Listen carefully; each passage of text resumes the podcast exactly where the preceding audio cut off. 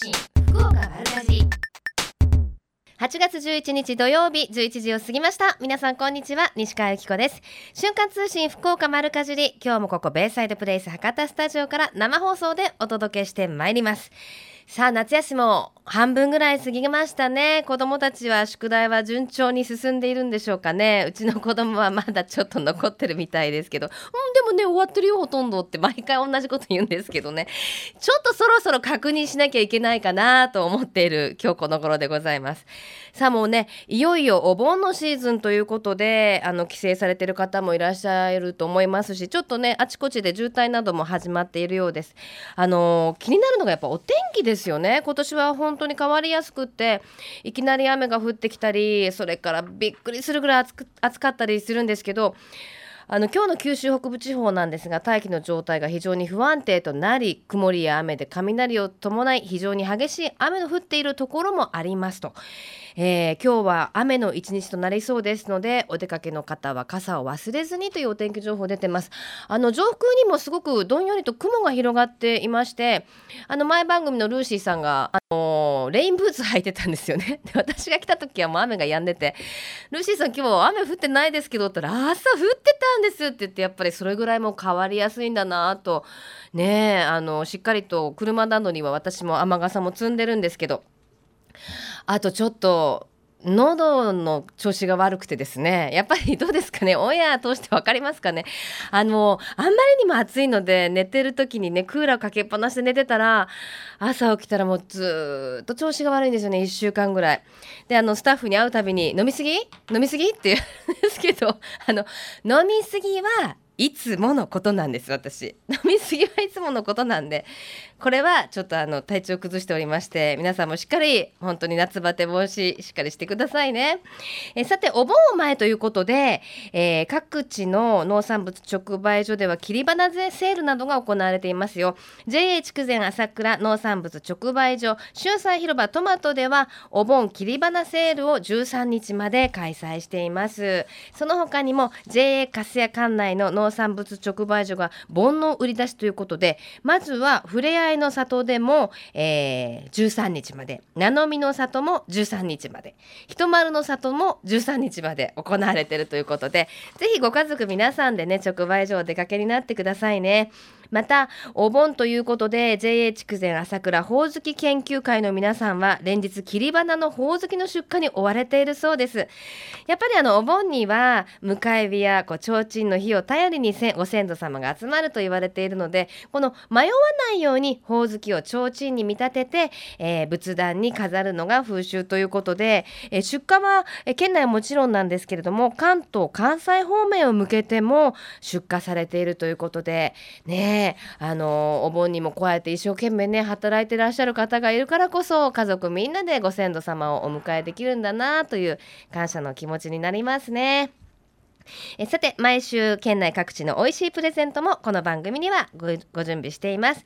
え瞬間通信福岡丸かじり今月から放送時間が1時間に拡大しています。皆様からのメールやファックスもできるだけ読んでいきたいと思っています。おすすめのレシピなども送っていただけると嬉しいです。また今日はですね番組の中で放築エリア私もあんまり詳しくないんですけれども放築エリアの話題をご紹介しますので豊前市築城郡周辺のおすすめスポットなども教えていただけると嬉しいです。メールアドレスは丸アットマーククロス FM.co.jp ファックスは092262の0787です。番組のホームページからもメールが送れるようになっています。瞬間通信福岡丸かじりクリックしてください。皆様からのメッセージ今日もお待ちしています。瞬間通信福岡丸かじり。ベイサイドプレイス博多スタジオから生放送でお送りしています。瞬間通信福岡丸かじり。続いては教えて聞きかじりのコーナーです。このコーナーでは食や食育地産地消にまつわるお話ふるさと福岡のイベントや街の話題をお届けしていきます。今日は久保手の農村景観について豊前市総合政策課の栗焼健二さんにお話をお伺いします。栗焼さんよろしくお願いします。はい、よろしくお願いします。栗焼さんの字って本当にあの焼き栗の栗に焼くって書くんですね。そうですね。美味しそうな名前でね。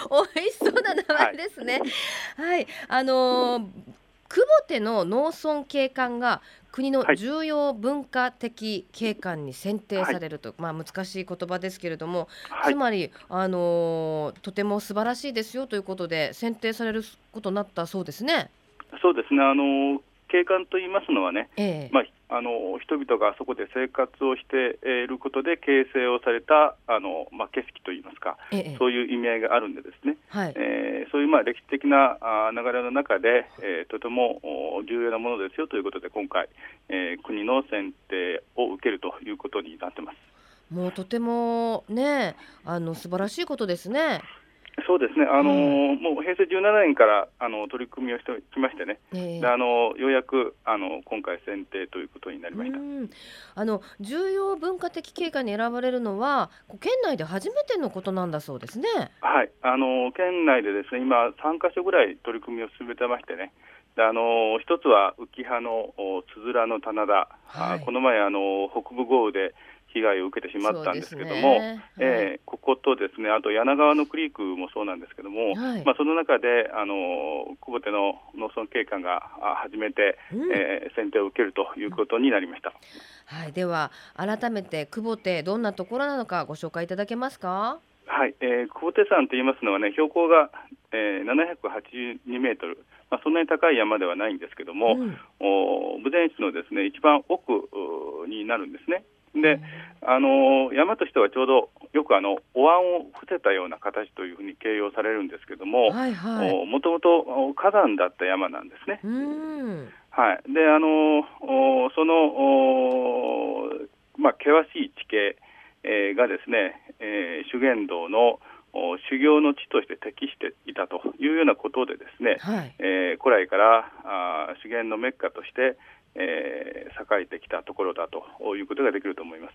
あのー私もホームページといいますかパソコンでその久保手のあの様子今ちょっと見させてもらってるんですけどはい、まあなんと雄大なというかねうん。あのー本当霊言新たなようなイメージありますね確かに。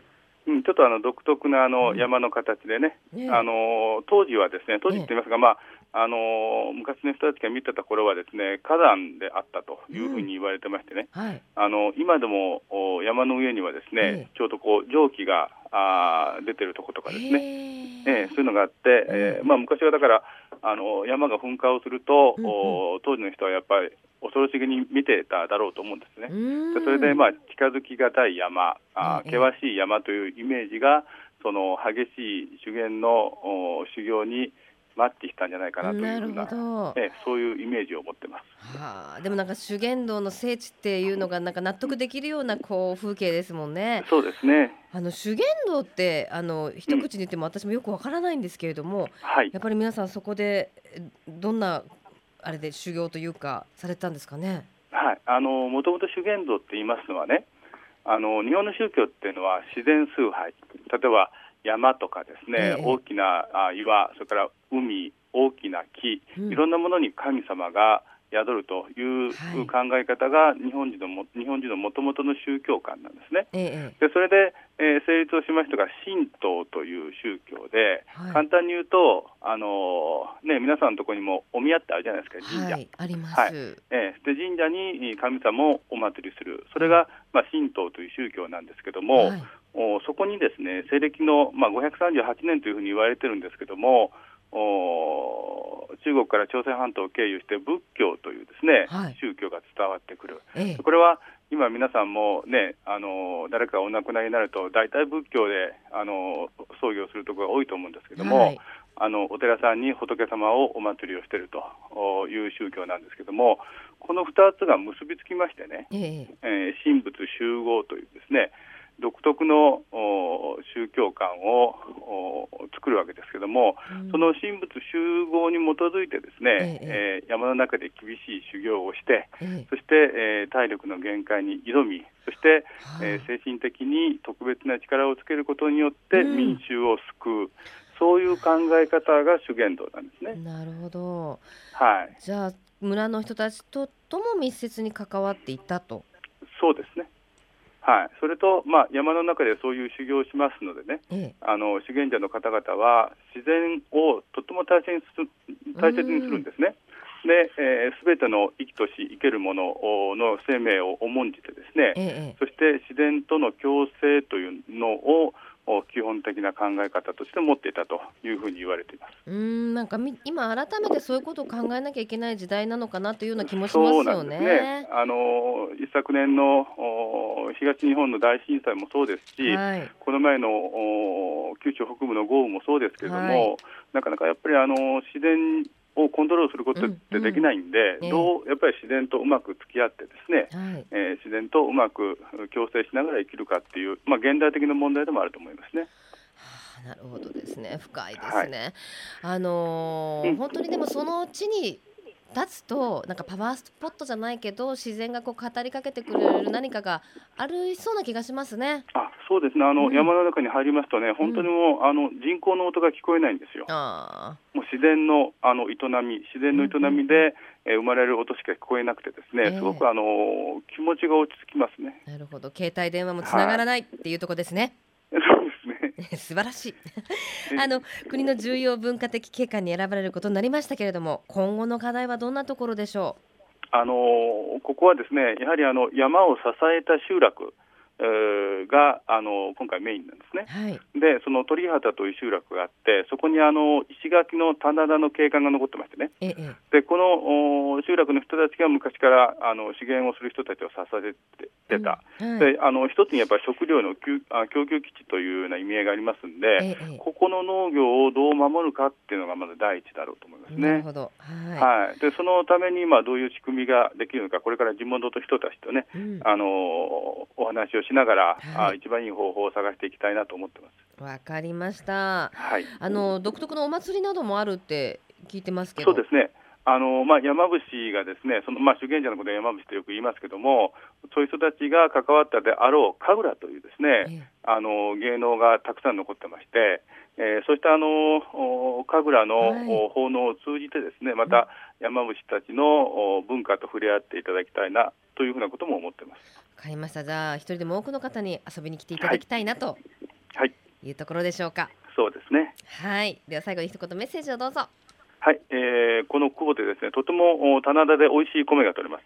そして、えーこれからはですね、森林セラピー基地としてもですね、うん活用していこうというふうに考えてますので、はいまあ、北九州から1時間程度、福岡からも2時間ぐらいで来れますんで、いぜひ一度、あの訪ねていただきたいなと思います。はい。今日は久保での農村景観について、豊前市総合政策課の栗焼さんにお話を伺いしました。栗焼さんありがとうございました。はい、ありがとうございました。瞬間通信福岡丸かじりベイサイドプレイス博多スタジオから生放送でお送りしています。瞬間通信福岡丸かじり。えみちゃんのみんなの良い食のコーナーです。先ほど久保手の農村景観についてお話をお伺いしました。行ってみたくなりましたねこの時間は豊前市とそのお隣の築城郡の食を支えています JA 福岡放畜の重松裕二さんにお話をお伺いします重松さんよろしくお願いしますこんにちは。よろしくお願いします。ねえ先ほど久保手のお話聞いてるとなんだか行きたくなってきましたしそんな自然たっぷりのところには美味しいものもいっぱいあるんだろうななんて思って聞いてましたはい。あのね。重松さんは JA 福岡放畜の農産物直売所ふれあい市のご担当ということなんです。がはい。あの何軒かあるんですって？お店放畜管内に4つの JA の直売所がありましはいはいたね。はい。なんというところでしょえっ、と、うちのところがシーダふれあい市場うはいというところと、はいあと、吉富の方に地区とふれあい市場とはい水木ふれあい市場があります。ああそうですか。あの、はい。そのうちの一つは今年の4月にオープンしたばかりと。あ、そうですね。ええ。それが豊前のふれあい市場ということで、今年の4月11日にグランドオープンということで、えー、なんかすごく広くなったんですって？はい、えっと、フレスポ久保店タウンというところのですね、ええ。えーところにありまして、ええ。約2倍の面積になったんですけど、はい。はい、じゃあ今どんなものが並んでますか？今、旬なものがナス、キュウリ、うん。ピーマン、はい。で、果物だったら桃とイチジクですかあーいいね。ですね。夏野菜とね、やっぱり桃とかもこの暑い時にガブッとかじると汗がすぐ引きますよね。はい。あのフルーツもじゃあ結構そのあたりでは作られているしお野菜もたっぷり作られていると。そうですね。はい。ね。結あの構皆さん丹精込めて、そうですよね、はい。しかもなんかあの各地の直売所で人気なのが加工品なんですって。はい、うん。そうですね。はい。商品で味噌、地元の味噌ですね。はい。それと営農組合等で作る菜種油、ほうです。菜種油はい。へえあの油は本当にこだわった方がいいんですよね体にねそうですね。体にはいいんで、はい、こだわってもらった方が、ね菜種油ってどんな利点がありましたっけ？はい。菜種油ってなんどんなあれでしたっけ？油でしたっけ？えっ、と菜種から取ってですね、花を乾燥させて搾油したものを取るんですけど、ええ油。もう揚げ油とかにも最適な感じでそうですすね。か。大丈夫ですね。それでも揚げてもらっても炒めてもらってうも、あの、はい。癖がない油なんですよね。そうですね。はい。その他に夏季限定の、うん、商品もあると。夏季限定の。はい。なんかうどんとか？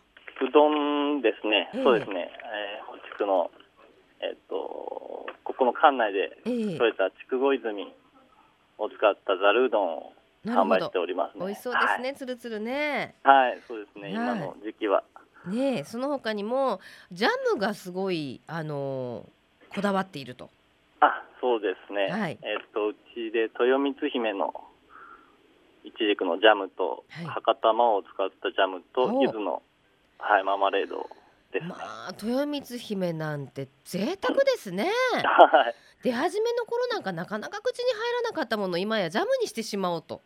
そうですね。加工品で。ねえ。しかも、あの保存料などもつく使ってないという手作りなんですってね。そうですね。はい、評判の方はいかがですか？まあまあ結構皆さん買われてうん。てはい好評ですね。ねえその他にお豆腐もあるんでしょ？あ、お豆腐も高知区のめぐみシリーズというのがあってですね。ええ。ジャムも一緒なんですけど、はあのお豆腐も高知区のブランド商品として売り出してますね。しかもあの豊前市の地下水を使用してってこだわってますね。はい。木綿豆腐に絹とおぼろとざるざるもうこれからの季節いいですね。あと、ね。あのお盆用のフェアが今され開催されてるんですかね。そうですね。今日もあのボンバナのイベントを売ってるんですけど、明日まで、はい行います。にぎわってますか？そうですね。今日ちょっと朝雨だったんですけど、今うん。何本かはい晴れて、晴れてきましたか？あの、はい。博多はねちょっと今怪しい雲が広がってる感じなんですよね。はい。はい。わかりました。ではプレゼントをご紹介いただけますか？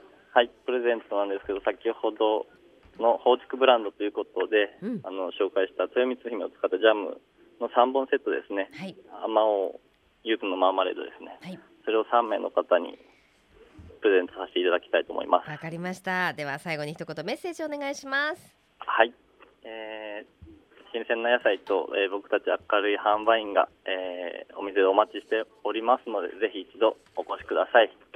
はい。えみちゃんのみんなの良い食。この時間は JA 福岡放築の重松さんに話をお伺いしました。ありがとうございました。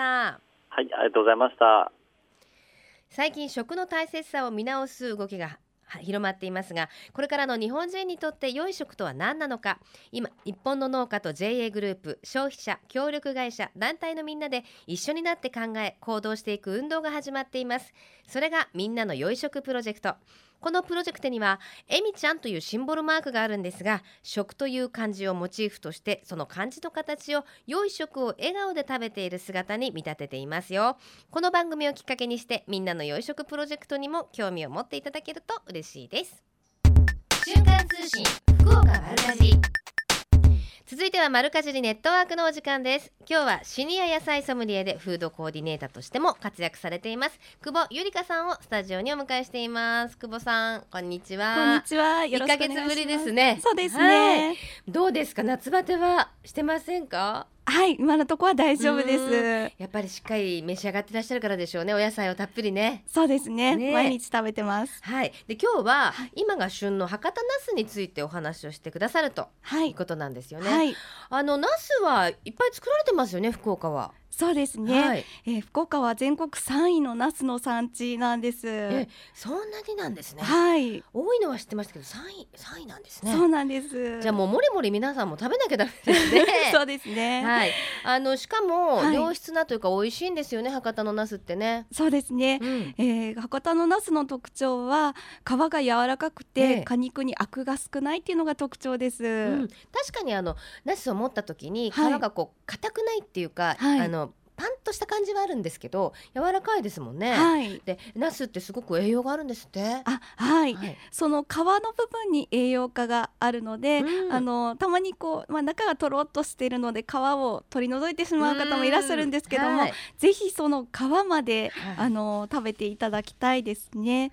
あのナスってナスニンでしたっけ？そうなんですよ。ナスニンっていう名前の成分ありましたよね。はい。そうなんです、はい。キャラクターでもこのナスニンっていうあのイメージキャラクターもできているんですけども、ええ。あのナスの表皮の部分にポリフェノールうんうんうんを多く含んでいます。うん。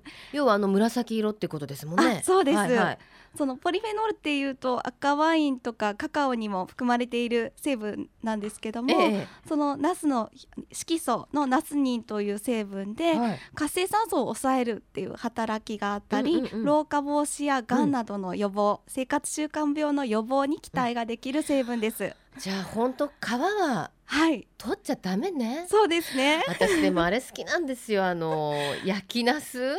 わかります。焼きナスをあのグリルに入れて結構焦がしてはい、熱々って言いながら皮手の皮がむけるぐらい熱いうちにはバーって剥いて だし汁につけあれダメじゃないですか。い、そうなんですよね。じゃあなんとか食べた方がいいですね。そうですね。あはのせっかくならいせっかくですね、はい、まあでも皮の部分じゃなくて中の部分ももちろん栄養あるんですよねそうですね。あのあの水分が多いので、うんカリウムが取れますなね。るほどじゃあどうしても食べたい時はもう今日はカリウムを豊富に取ろうということで、時にはねそうですあのナね。スって意外とたくさん入ってますもんね。そうですねね。一袋たっぷり。はいたっぷり入ってるので、はいあの気になるのがね保存方法なんですけど。はい、あの結構低温障害を受けて、うんうんええあの冷蔵庫に冷やしすぎてしまうと黒くなったとか言われるあそう黒くなってねなんかねしんなり残念な感じになった時ありますよね。はいはい。なのであの、まあ、しできれば新聞紙等にくるんでいただき、うんそれからまた袋に入れて、野菜室に入れていただくことがいいですね。あの新聞紙にくるむ時は新聞別に濡らさなくてもいいんですよね。あはい大丈夫です。あのー今日はおすすめの食べ方ということで、はいご紹介いただけるんですよね。あはい、はい。今日は博多ナスとグレープフルーツのマリネを持ってきました。いやーちょっとこのスタジオになんともね、持ってきていただいてるんですけれども、グレープフルーツとナスですよ。これどういうことですか？どういうことですかって失礼な話なんですけど。はい。あの博多ナスを、ええあの新鮮なうちのものはあの生で食べても美味しいので、うんあの今日はマリネっていうことで、まあアクがないっていう話でしたもんね。そうですね。じゃあちょっと失礼して今日はこれ中にはナスとグレープフルーツの他にも入ってますね。あはい、今日はプチトマトを入れています。はーい、いただきます。うん、お、ま、なんだろう、このナスの食感がはい、いいですね。はい、うんあのとろける加熱してとろけるような食感ではないんですけども、はいはいシャキシャキってしてわサラダにもうん、うん最適なので、ぜひこういった食べ方もぜひしていただきたいなと思ってます。なんだろう、このグレープフルーツのちょっとはい苦味がはいナスによく合う？そうですね。ええあのはい柑橘系でさっぱりしているのと、うんうんお料理にもグレープフルーツはあのこの苦味うん。が引き立つので美味しいです。あーなんかこの暑い季節に汗が引いてきそう。あのレシピはどんな感じですか、これ？あはいあのナスは1センチぐらいの角切りうんうんにして、まあ、グレープフルーツも小さく、うん、うんでミニトマトも小さく切って、はいナスは軽く塩もみして、ええちょっと水分を出しています。はい。でその後に柑橘系の今回グレープフルーツの果汁と、はい。ちょっと蜂蜜とお塩をなるほど。蜂入れて。蜜が少し入ってるんですね、はい。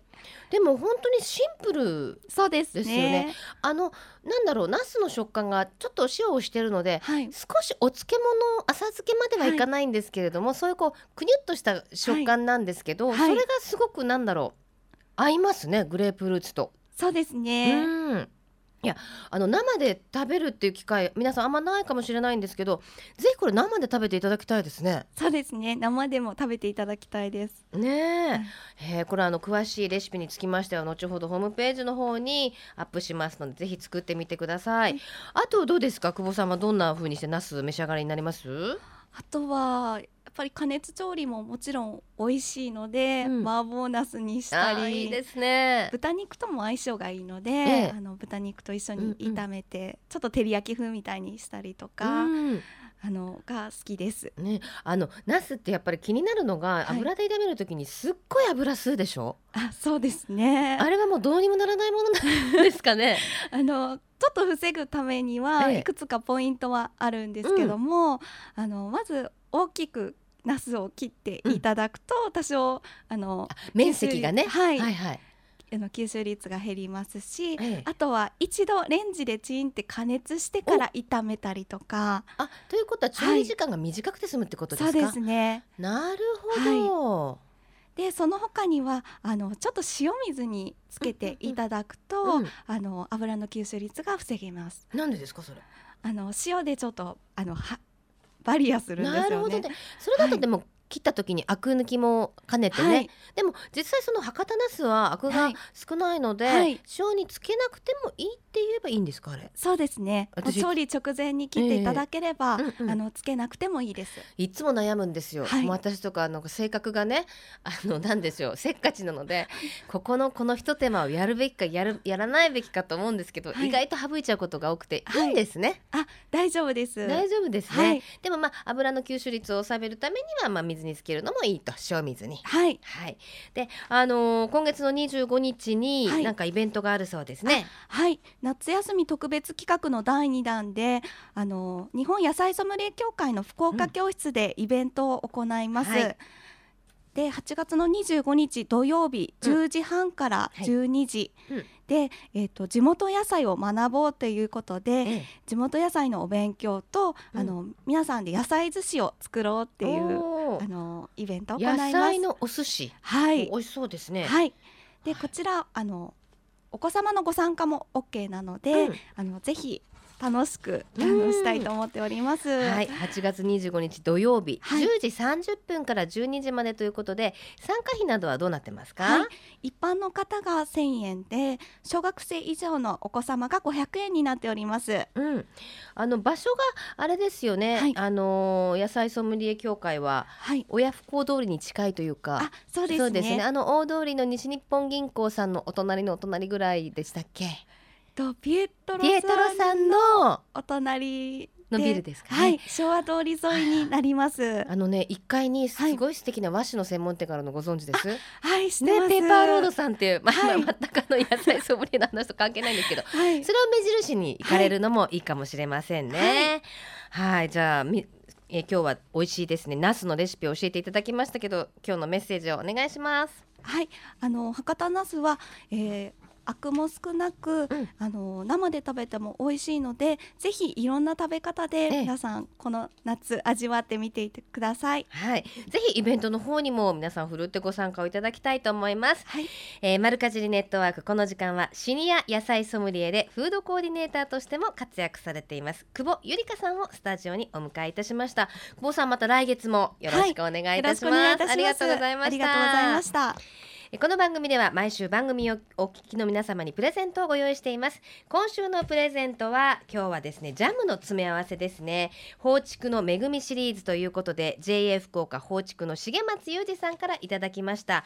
豊光姫を使ったジャムとあまおうのジャムそしてゆずマーマレード。こちらを3本セットにいたしましてプレゼントいたします。ご希望の方はメールかファックスでご応募ください。メールアドレスは丸アットマーククロス FM.co.jp ファックスは0 9 092-262-0787月11日放送分プレゼント希望と明記の上ご応募ください。たくさんのご応募お待ちしています。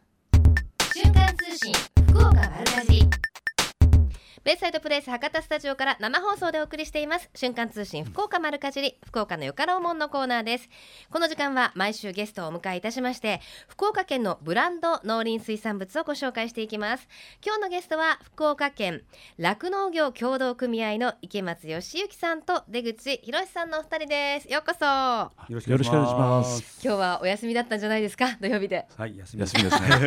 えすみません。あの。ねお二人とも可愛らしい。ハッピーをね今日は着ていただいてあのドット柄っていうんですか？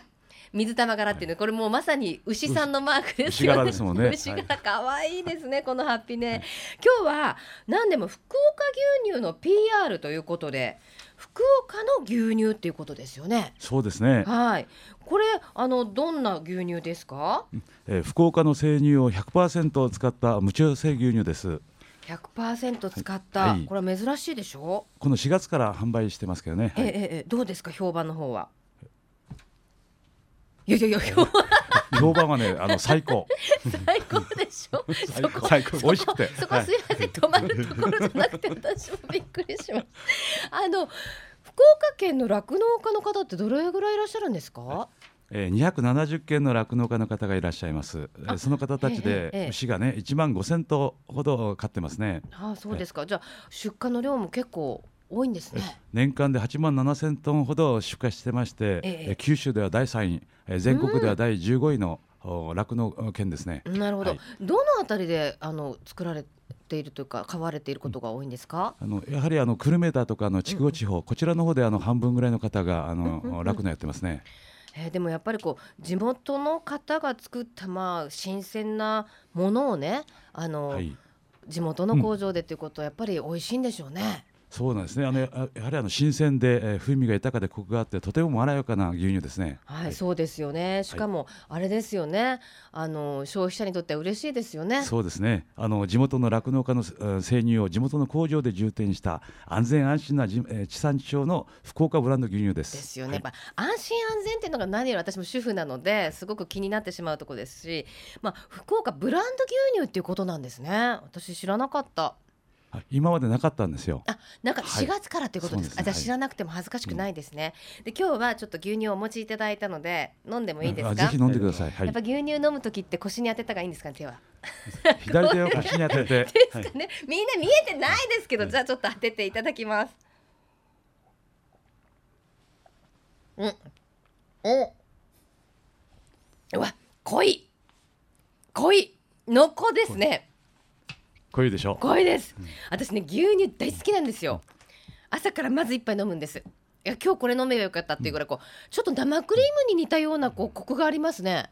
福岡の牛乳は、うん。あ乳脂肪が3.5%以上ですけど、ええ。成分無調整なんなんで、ええ。えー福岡の原乳はね年間で3.9%以上ということで非常に高い、なるほどね。それをそのまま入れてますので、えーしかも栄養もあるんですよね牛乳ってねはい。はい、えー牛乳は体を作る元になるタンパク質やエネルギー源になる脂肪のほか、カルシウムビタミン A などさまざまな栄養素を含む牛えさまざまなもう完全食品ですそうですか。だから本当お子さんとかねもりもり飲んでほしいですよね。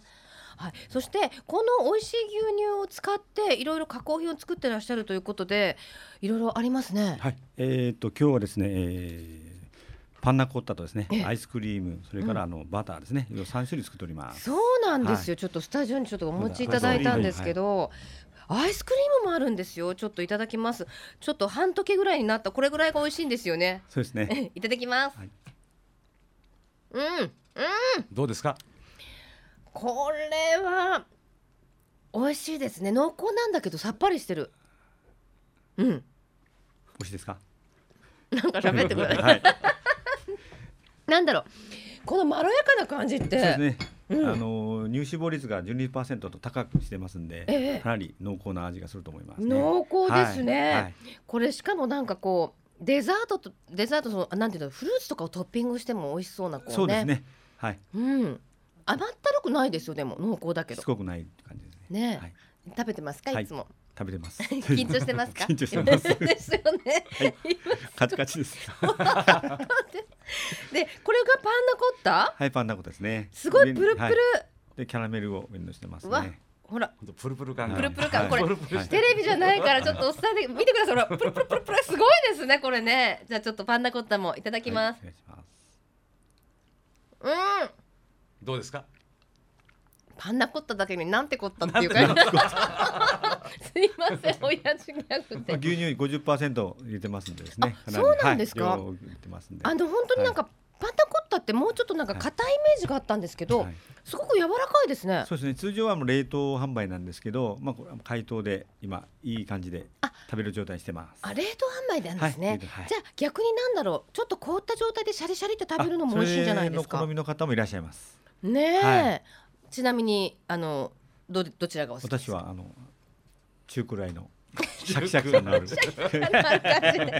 最近暑いですからね、でその他にもあのバターも人気なんですって？そうですね。バターも、あの生乳100%使って作ってますんで、この前ですね、あのこの番組で毎週プレゼントがあるんですけれども、このバターをプレゼントした時の応募総数がすごかったんですよ。よかったですか？わあ。りで美味しかったっていうね、あのパンにつけていただいたらもうとても美味しかったですなんていうあのいただきましたよ。こだわりのバターなんですか？そうですね、うんはいどんなあたりが？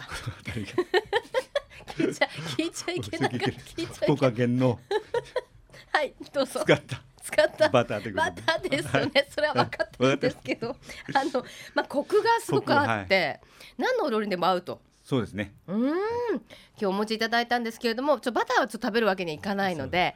はい。わかりました。あの朝焼きたてのトーストに使ってもいいしね。はい。美味しそうですね。ということでこれからもなんか品数は増えていきそうですか？そうですね。まだいろいろお牛乳を使った商品をですねいろいろ考えていきたいと思っております。わかりました。ぜひ皆さんも4月からということですから福岡の牛乳を可愛がっていただいてね地産地消という意味でもぜひ手に取っていただきたいですね。どこで購入できますか？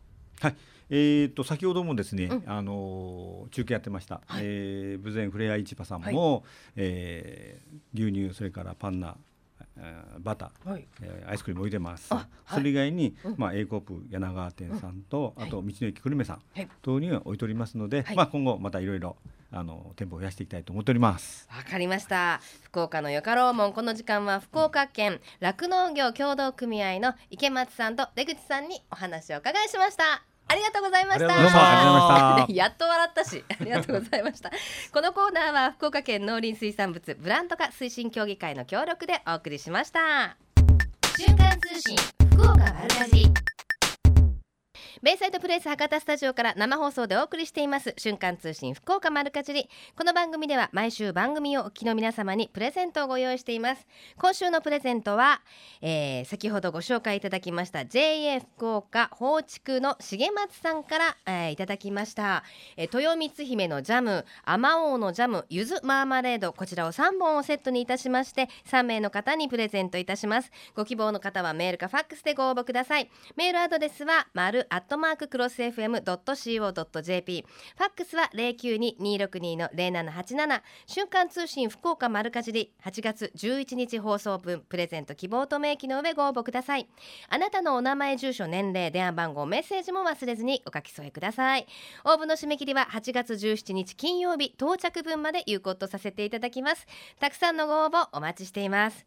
また J グループ福岡のホームページをご覧いただきますと県内各地の直売所の情報や旬のおすすめレシピ確認できますよ。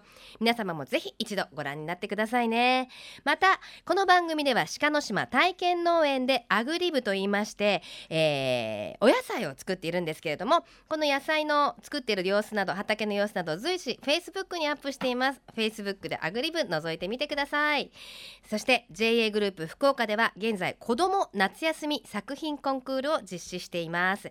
次世代の主人公である子どもたちそんな子どもたちによります農業自然環境への思いが込められました図画や書写作品を県内の小中学校より募集しています。詳しくは JA グループ福岡のホームページをご覧ください。もう夏休みも半分ぐらい過ぎましたけれどもね皆さん自由研究とかされてると思うんですけれどもぜひまだ住んでいないという方はご応募いただきたいと思います。よろしくお願いいたします。では皆様からのメッセージご紹介してまいりましょう。ラジオネーム小粒さんです、えー海水浴く花火大会やバーベキューキャンプの時期ですが一件だけバーベキューの予定が入りました。花火大会は仕事でどの日も行けそうにないのが残念です。先日の筑後川の花火大会は音だけ聞こえますと。気がつくと海には10年近く入ってません。そうですね。あの子供時代は本当に毎年真っ黒になるぐらい私も海で泳いでたんですけどなんだろういつの頃からか海よりもプールがいいみたいな 海海痒くなるし虫いるしとかいう風になったらダメですね本当ね、えーマリーゴールドさんです。家庭菜園で作っているシソができすぎて大変なことになっています。使い道に毎日悩んでいるのですが先日ふと思いついて春巻きにしてみました。シソハム。しそチーズしその順に重ねて春巻きの皮で包んで揚げ焼きしただけの簡単春巻きでしたがお美味しかったですと。おすすめのレシピありますかと。しそって本当にすごい繁殖率っていうかむちゃくちゃできるんですよね。でもあのスーパーなどで買うとやっぱり5束ぐらいで100円ぐらいするので作っておくと本当に便利なんですけどなんか友達から聞いたところによるとあのジェノベーゼソースってあるじゃないですか。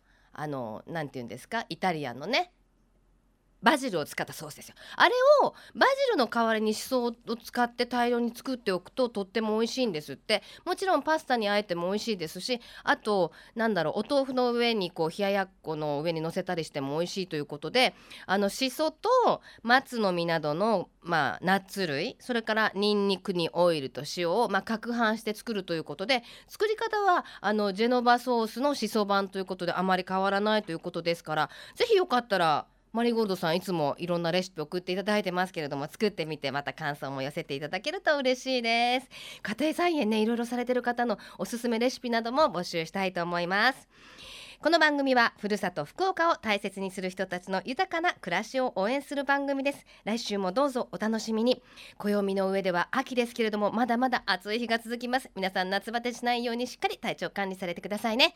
ここまでのお相手は私西川由紀子でした。それではまた来週。さようなら。この番組は JA グループ福岡の提供でお送りしました。